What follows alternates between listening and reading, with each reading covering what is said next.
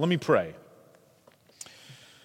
God, I simply ask that you would delight our hearts with your presence this morning.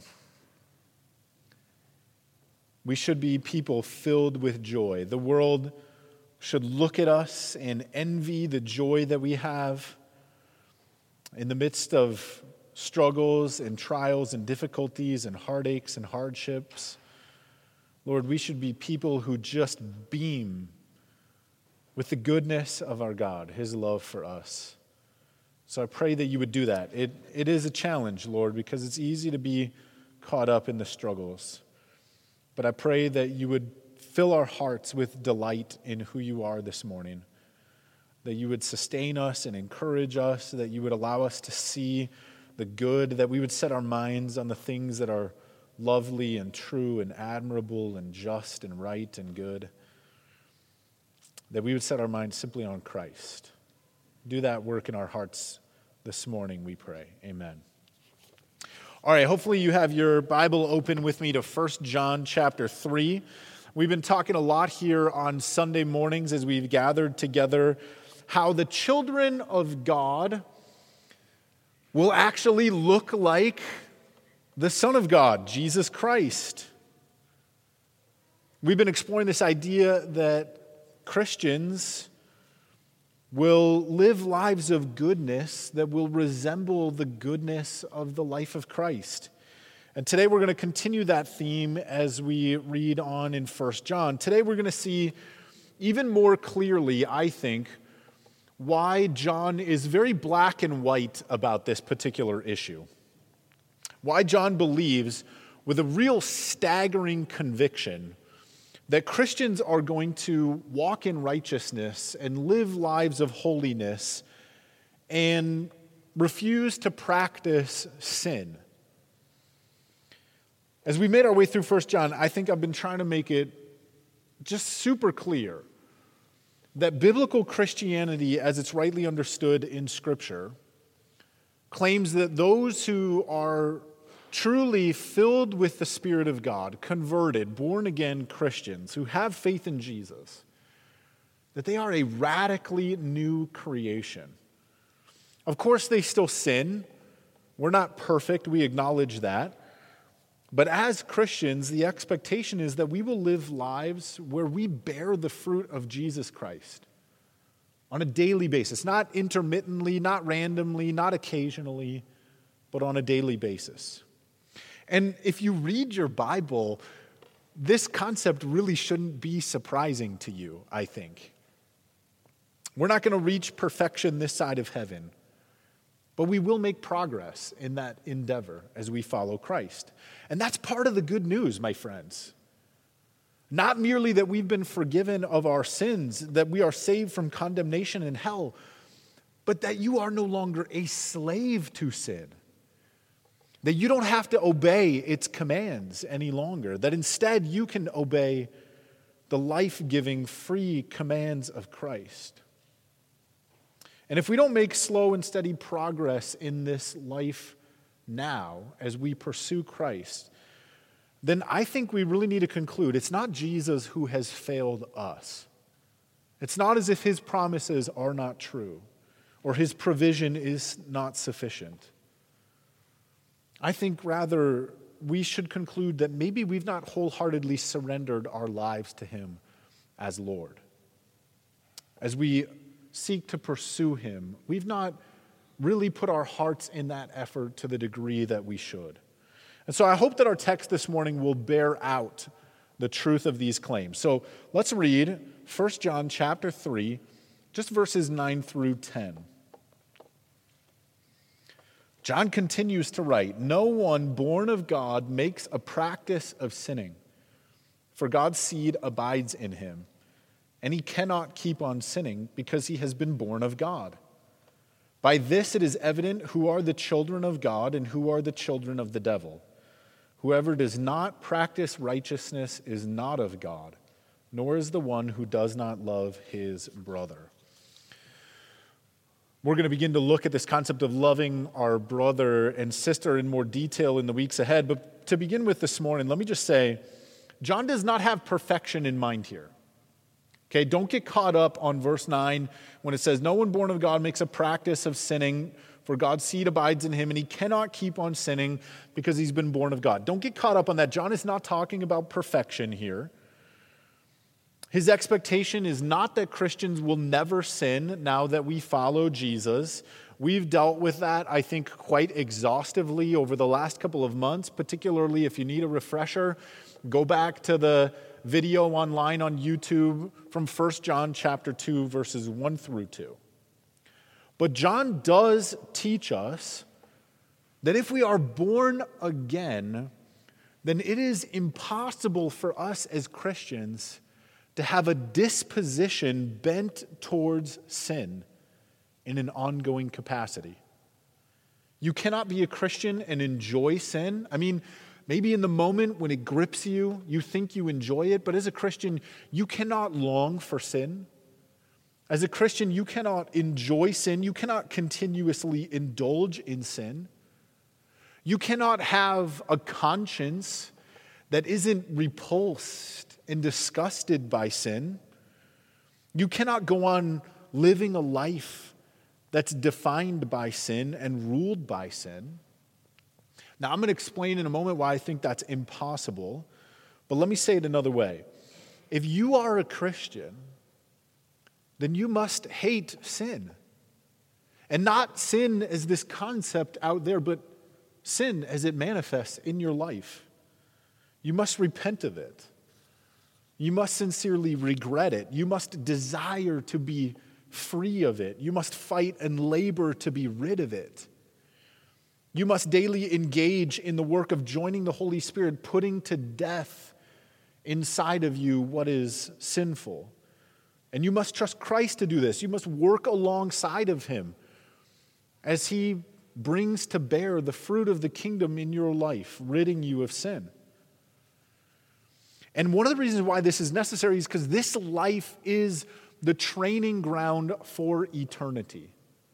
This is where we are learning to become of sufficient substance to dwell in God's eternal kingdom in a way in which we will not be crushed by that weight of glory.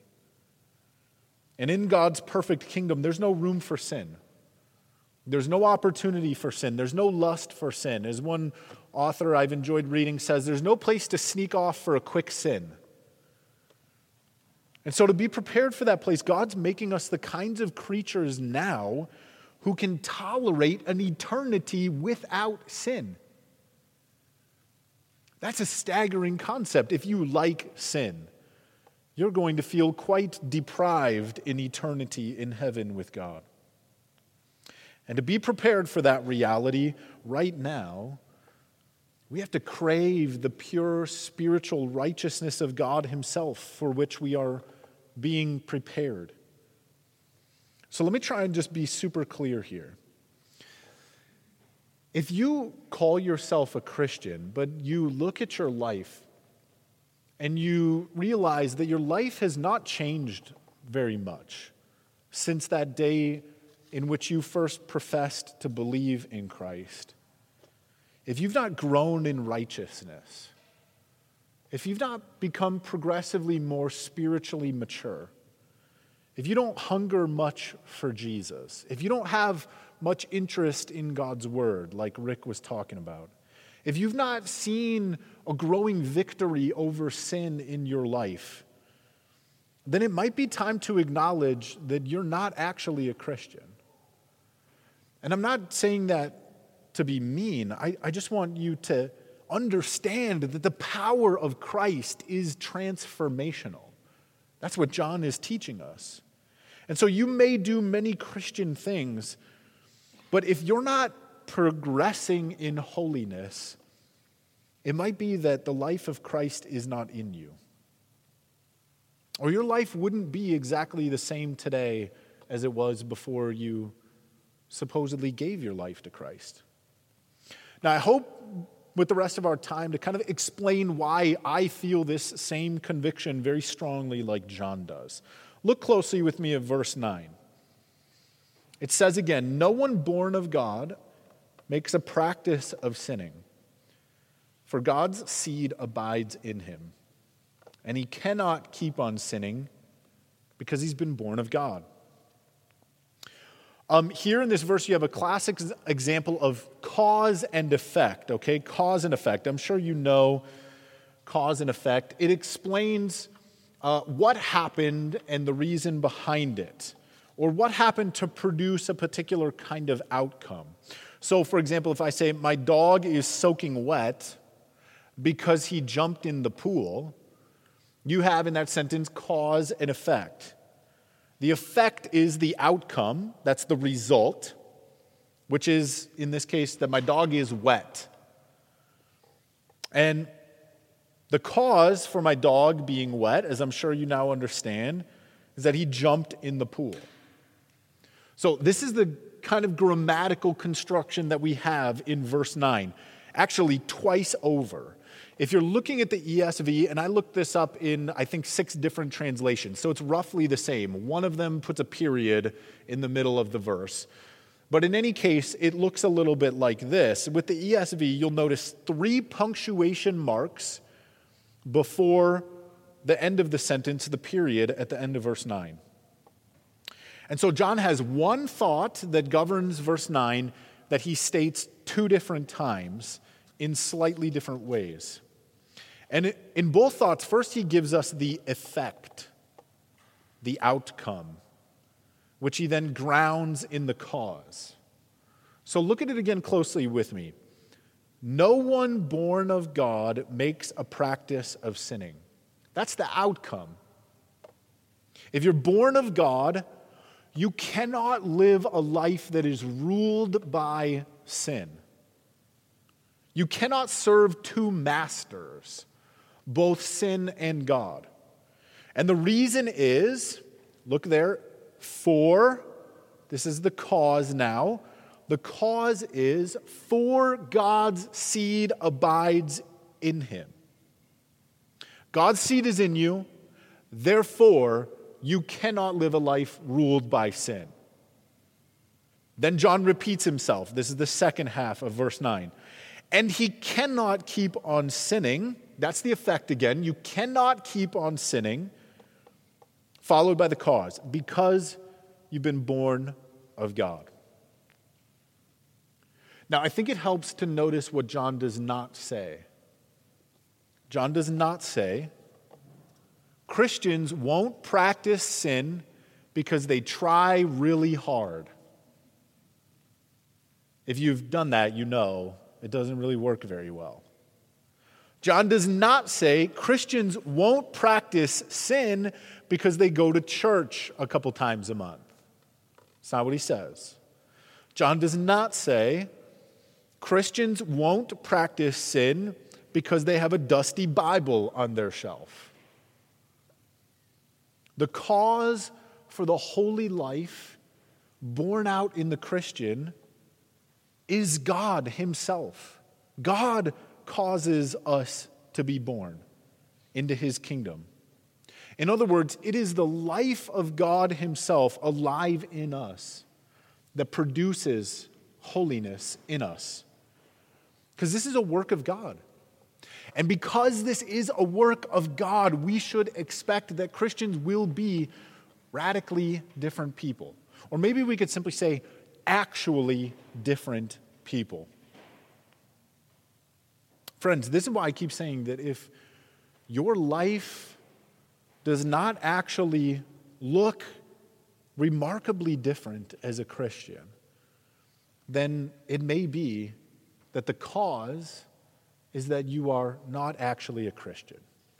You are not born of God. And again, that may sound harsh to your sensitive ears, it may hurt your feelings, but I'm confident that it's firmly biblical sincerely. And, and let me also be clear I'm not bragging about the exceptional life of Grady. I'm really not. Hang around me long enough, and uh, in time, you will get um, an apology for something dumb I say or something dumb I do. The difference between me as a Christian and someone else is not grady. It's not that I try harder. It's not that I have more self discipline. It's not that I'm more experienced or I have a better technique or I've tapped into some deep spiritual, elusive truth that nobody else can grasp. It's not that I'm awesome in any way, shape, or form. The difference, if you notice it in me, is simply the presence of God. That's the only thing that sets me apart from anybody. That's the only thing that sets you apart from anybody. The presence of God producing in you the holiness of God. Christ living in the Christian heart is what makes the difference in the life of the believer.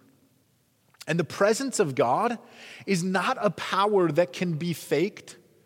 It's not a power that can be synthetically created or conjured up by mere human will or human effort. Christians are people who look different because God makes them different. Because God makes them holy and righteous. Now, John uses a Greek word here that I think is actually helpful, that I think sheds some light on what he's getting at. It's the word seed in verse 9. Seed. The Greek word seed is the word sperma. We just sang a song and used the word ass, and now we're talking about sperma at church, man, we're in all kinds of trouble. It's where we get the, the Greek, or uh, sorry, the English word sperm from, though. Sperma from Greek, because literally it is the sperm that is the seed that fertilizes the egg in sexual reproduction, and that seed carries with it the genetic uh, DNA of the father that gives to the child its unique DNA. And so you can see why John uses the word sperma and then goes on to talk about being born of God. This is a sort of poetic play on words here. You are born of God by the sperma, the seed of God Himself. Now, the point is that someone who has truly trusted Christ for the forgiveness of sins has surrendered their will to His will has committed themselves to walking the way of Jesus, they've been implanted with the seed of God, and that seed makes them a child of God. Now, look, don't take John's illustration too far. We're not talking literally about some weird spiritual sexual union between God and man. That's not the case. We are simply saying that when you give your life to Jesus, you die and He gives you a new life, His life, a new birth, spiritual birth into His everlasting kingdom, where the very life of Christ becomes now your new spiritual DNA through the Spirit of God alive in you. And the reason why you cannot practice sin as a Christian born of God has nothing to do with you, really. It has to do with the fact that you are a new creation. And Christ, His life, His DNA, His character now defines you. You've been given a fundamentally new identity, born again. The way that Paul says it is that your old self dies. That self that was once under the authority of sin is now dead and buried. And in its place, a new birth has taken place, new life, a godly life. And because it's Christ's life in you, it has built into it an aversion for sin, a hatred for sin, a built in drive for holiness, a built in sense of joy in serving and pleasing God. Because that's who Christ was, that's who Christ is. And it's his seed growing in you. The word seed is so rich in the biblical text. Uh, it goes all the way back to Abraham in Genesis, Genesis 15. This promise that God made to Abraham, where Abraham was told that his seed, his offspring, would bless the world. Paul tells us in Galatians 3:16 that that promise was the promise of Christ.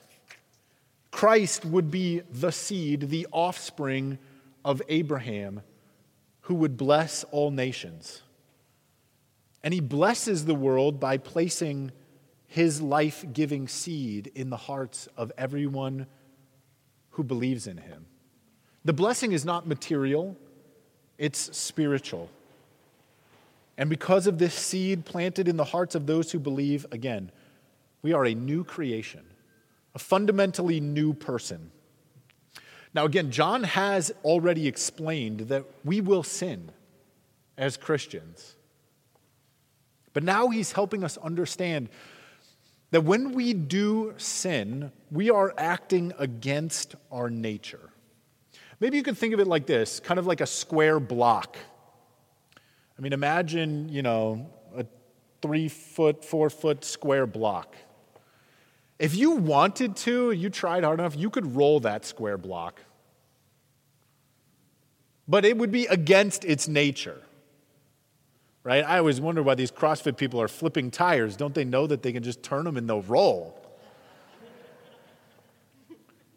Rolling a square is making a square function against its nature.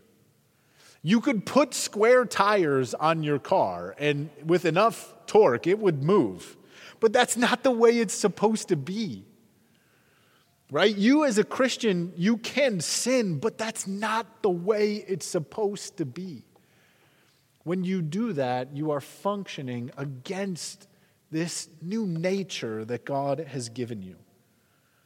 So we could say that a Christian cannot and will not have a settled character that is committed to sin. You might do acts of sin in disobedience to God, but you will never have a character that is bent on sin. And as this seed of God takes deeper root in your soul and flourishes in your life, it increasingly chokes out the old nature, the sin nature. Let me illustrate it with a picture that I came across. I hope you can see this. Can we put that up on the screen? Can you see what that is? In this picture, there's a tree, and the tree is covered by a vine that has grown up around it. And at this point in the growth, the vine is almost completely covering the tree. You can sort of see the tree through there, but at this point, it's mostly the vine on the outside. This is like the life of Christ in us. The old person that we used to be is like that tree underneath. It's still there to a degree, but it's being progressively consumed by the life of Jesus himself. As this vine grows and takes deeper root and becomes more vibrant, the shape of the tree as it was still exists but it's becoming more and more defined by the vine on the outside. And that's how it should be the goodness of Jesus choking out the sin of our flesh so that in time nothing remains except Christ in us. We want to be the kind of people who are now so covered in the joyful obedience of Jesus that when people see us, they say, That's Christ in you. Now look at verse 10 because John goes further. He says, By this it is evident who are the children of God and who are the children of the devil. I want us to think about this word evident for a moment. Sometimes I find myself wondering, and you know, this comes up in pastoral ministry. I find myself wondering, is such and such a person actually a Christian? As Christians, we always want to be gracious. We always want to give people the benefit of the doubt. We always want to take a profession of faith at face value and believe it. I want to, ex- I want to accept every claim that someone is a Christian because love hopes all things and love believes all things. But it shouldn't be hard to determine who is a Christian and who is not. That should not be difficult. I'm not suggesting that we be like overly judgmental, but John says the evidence of Christ in us should be evident, obvious, present. Someone once told me about an interesting thought experiment, and they said, I'll share it with you. They said, if Christianity became illegal tomorrow, would there be enough evidence to convict you of breaking the law? If Christianity became illegal tomorrow and it was suddenly a crime to be a Christian, and you were arrested for that crime, and you were dragged before a judge and a jury, and the prosecutor presented evidence to prove that you were a Christian to convict you of the crime of following Jesus, would there be sufficient evidence from the way that you live your life? Or would it be really hard?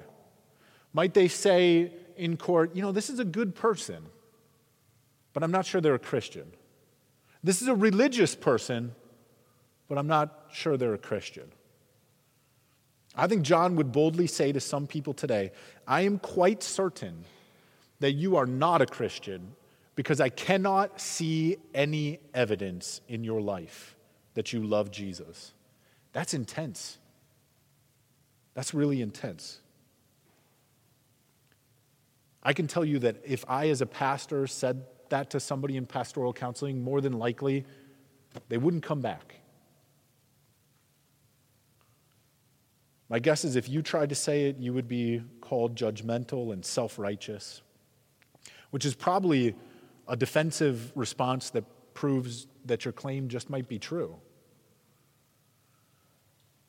Friends, in pastoral ministry, one of the things that breaks my heart the most, up there in the top three, is Christians who have no evidence that they actually love Jesus.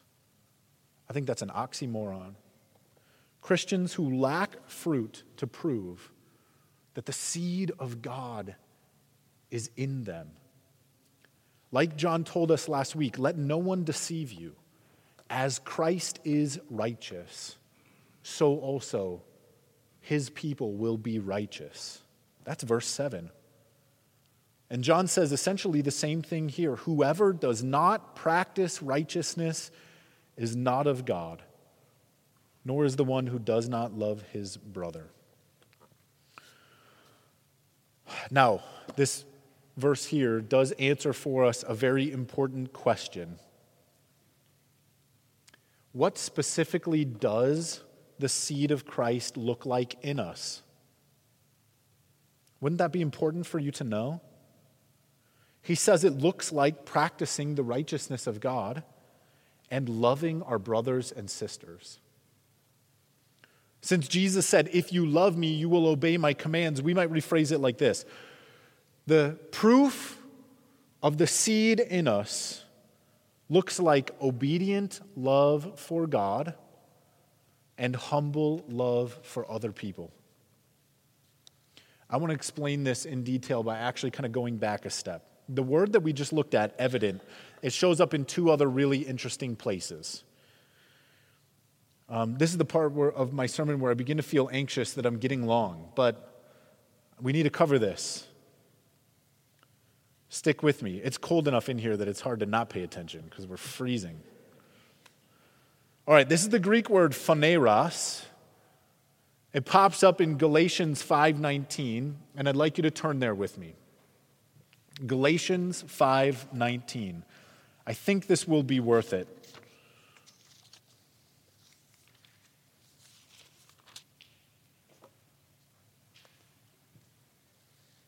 If you've spent much time in your Bible, you know Galatians 5, I'm sure, the fruit of the Spirit. But look at verse 19. It says, Now the works of the flesh are evident. There it is. There's our word, phaneros. The works of the flesh are evident sexual immorality, impurity, sensuality, idolatry, sorcery, enmity, strife, jealousy, fits of anger, rivalries, dissensions, divisions envy, drunkenness, orgies, and things like these. I warn you, as I warned you before, that those who do such things will not inherit the kingdom of God. The evidence of a bad life is pretty obvious, isn't it? I mean, the Spirit of God speaks quite clearly in these verses that the fruit of an evil life alienated from God, cut off from the Spirit, is obvious. The evidence is clear. And sadly, many of these words show up in churches today enmity, strife, jealousy, fits of anger, rivalries, dissensions, divisions, envy. My dad was a pastor until he quit because of a church that sounded just like that. And there should be none of that present in the church because those who practice such things will not inherit the kingdom of God. Now, keep reading because we get a powerful contrast to the evidence of the flesh in the evidence of the Spirit. Verse 22. But the fruit of the Spirit is also evident. I added that word, but it is evident, isn't it? Love, joy, peace, patience, kindness, goodness, faithfulness, gentleness, self control. Against such things there is no law. And those who belong to Christ have crucified the flesh with its passions and its desires. The evidence of the Spirit is proven in these characteristics. This is what righteousness practiced looks like practically in the life of a Christian. Not that we do these things, but that the Spirit is doing them through us, in us. This is evidence that would make it impossible to deny that the seed of God, the life of God, is in you. Now, again, we're not talking about a perfect, sinless life. We're just talking about the kind of life that we steadily, progressively walk in as Christians, naturally, because it's Christ in us. But I want to show you another passage where this word comes up. 1 Corinthians 11, please, one more.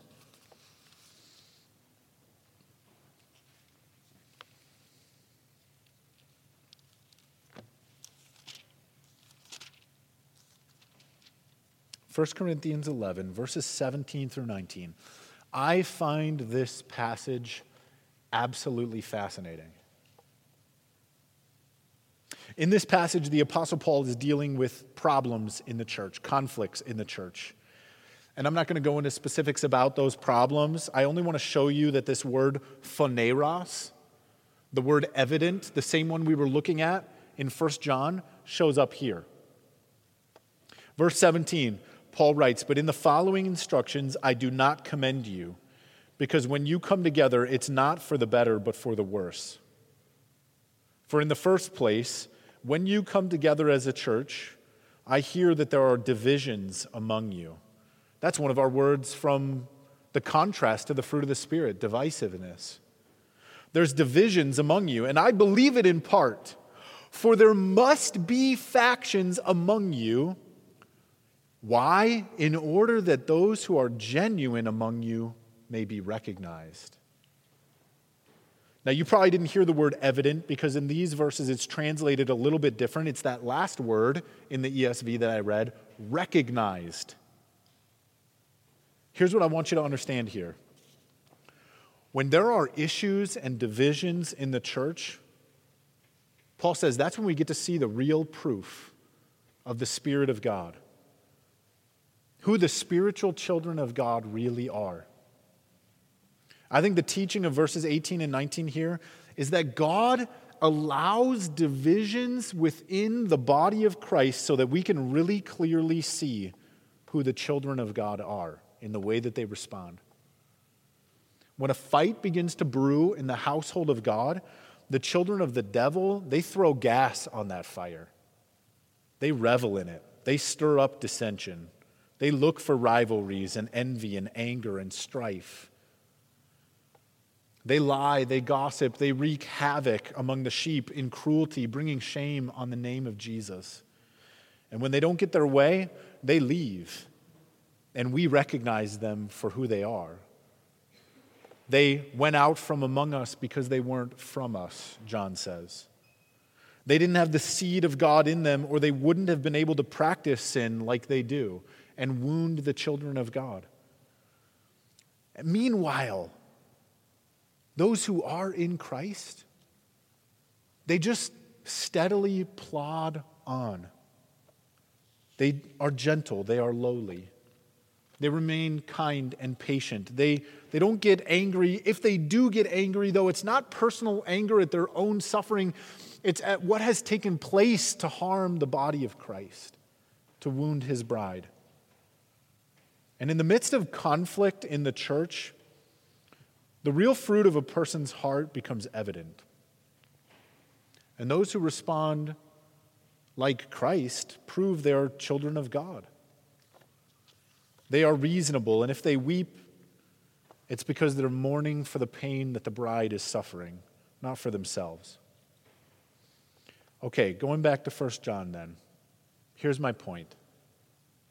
It is evident who the children of God are because they actually look like Jesus. They look like him not because they are special, but because the seed of Christ is in them. Friends, my prayer for our church is that we, every single one of us, are born of God. That we're not trying to be something we're not, pretending we're Christians. But we are born of the Spirit of God, and because we are born of God, we produce an abundance of evidence that we belong to God. His seed is in us, the Spirit is bearing fruit. We are connected to this vine. We are becoming more like the image of Christ Himself. So may His image in us be daily evident in the way that we love God and the way that we love others.